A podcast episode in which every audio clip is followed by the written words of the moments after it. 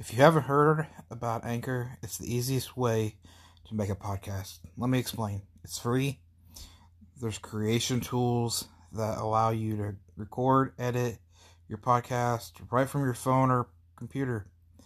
Anchor will distribute podcasts for you so it can be heard on Spotify, Apple Podcasts, and many more. You can make money from your podcast with no minimum listenership it's everything you need to make a podcast in one place. Download the free Anchor app or go to anchor.fm to get started. Thanks for listening. Hey, what's up, everybody? Welcome to the Daily Perspective Podcast. My name is Benjamin Holley. I'm reporting to you live from the household. Uh, so it is about midnight Saturday, and I just can't think but think about precious things in life. Where we where we stand at and even though we're we're dwindling down the twenty twenty year we we just need as a people this is gonna be a really short podcast by the way. We as a people just need to just realize that we are lo- that there are people out here that love you. I love you guys. You know, uh, there's somebody that, you know, you don't have to have parents or friends that are close. Most of my friends, I don't even talk to, but probably once every two, three months, if that. It's life gets complicated and you really just can't be bound down to things. I'm, you know, I just. I, I went to a friend's house yesterday. A little story to read today, and and uh, you know when you see you haven't seen somebody for so long, you can't remember what you talked about last.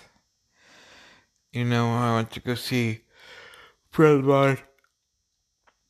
Excuse me, and uh, we had a he wasn't there, so I talked to his mom, and he, me and her had a conversation on how life was going, and how we talk about all the things, and asked me if I missed the cattle business, if I missed the farm, if I missed this, I missed that, and I do miss that. Um, I miss people that haven't lived on a farm and you just sit there and you like farmers are stupid. You've never looked into a cow's eyes or a horse's eyes and just knew exactly what they were feeling. You know, you know when you you hear these romantic stories of of women and men looking in each other's eyes and and just knowing that the love is there it's the same way with animals, like cows and horses and pigs and dogs. And, but the thing is, is the dog and animals will, will love you no matter what. As a human, you screw up one time and you're, it's over with. It seems like um, animals just keep coming back. I I love animals. I I really at one point in my life thought that I was going to be a veterinarian. I thought that it was going to be the best. Uh, that that was my life. I was going to be a feed salesman, do AI and an embryo transfer, and I was really good at animals. I was very smart about them. I could tell you exactly what the pedigree on a cow was, how far it went back, what their mom and dad was, what their mom and dad looked like. I could tell you their birth weight, their wean weight, their milking. I could tell you everything you needed to know. And in 2016, I had a car accident. And after that, I just really just wasn't, I wasn't me. I was off the edge. I went off the edge for a little bit. And, I, you know, I have these mood swings and I have these moods where – you know, my highs and my lows. And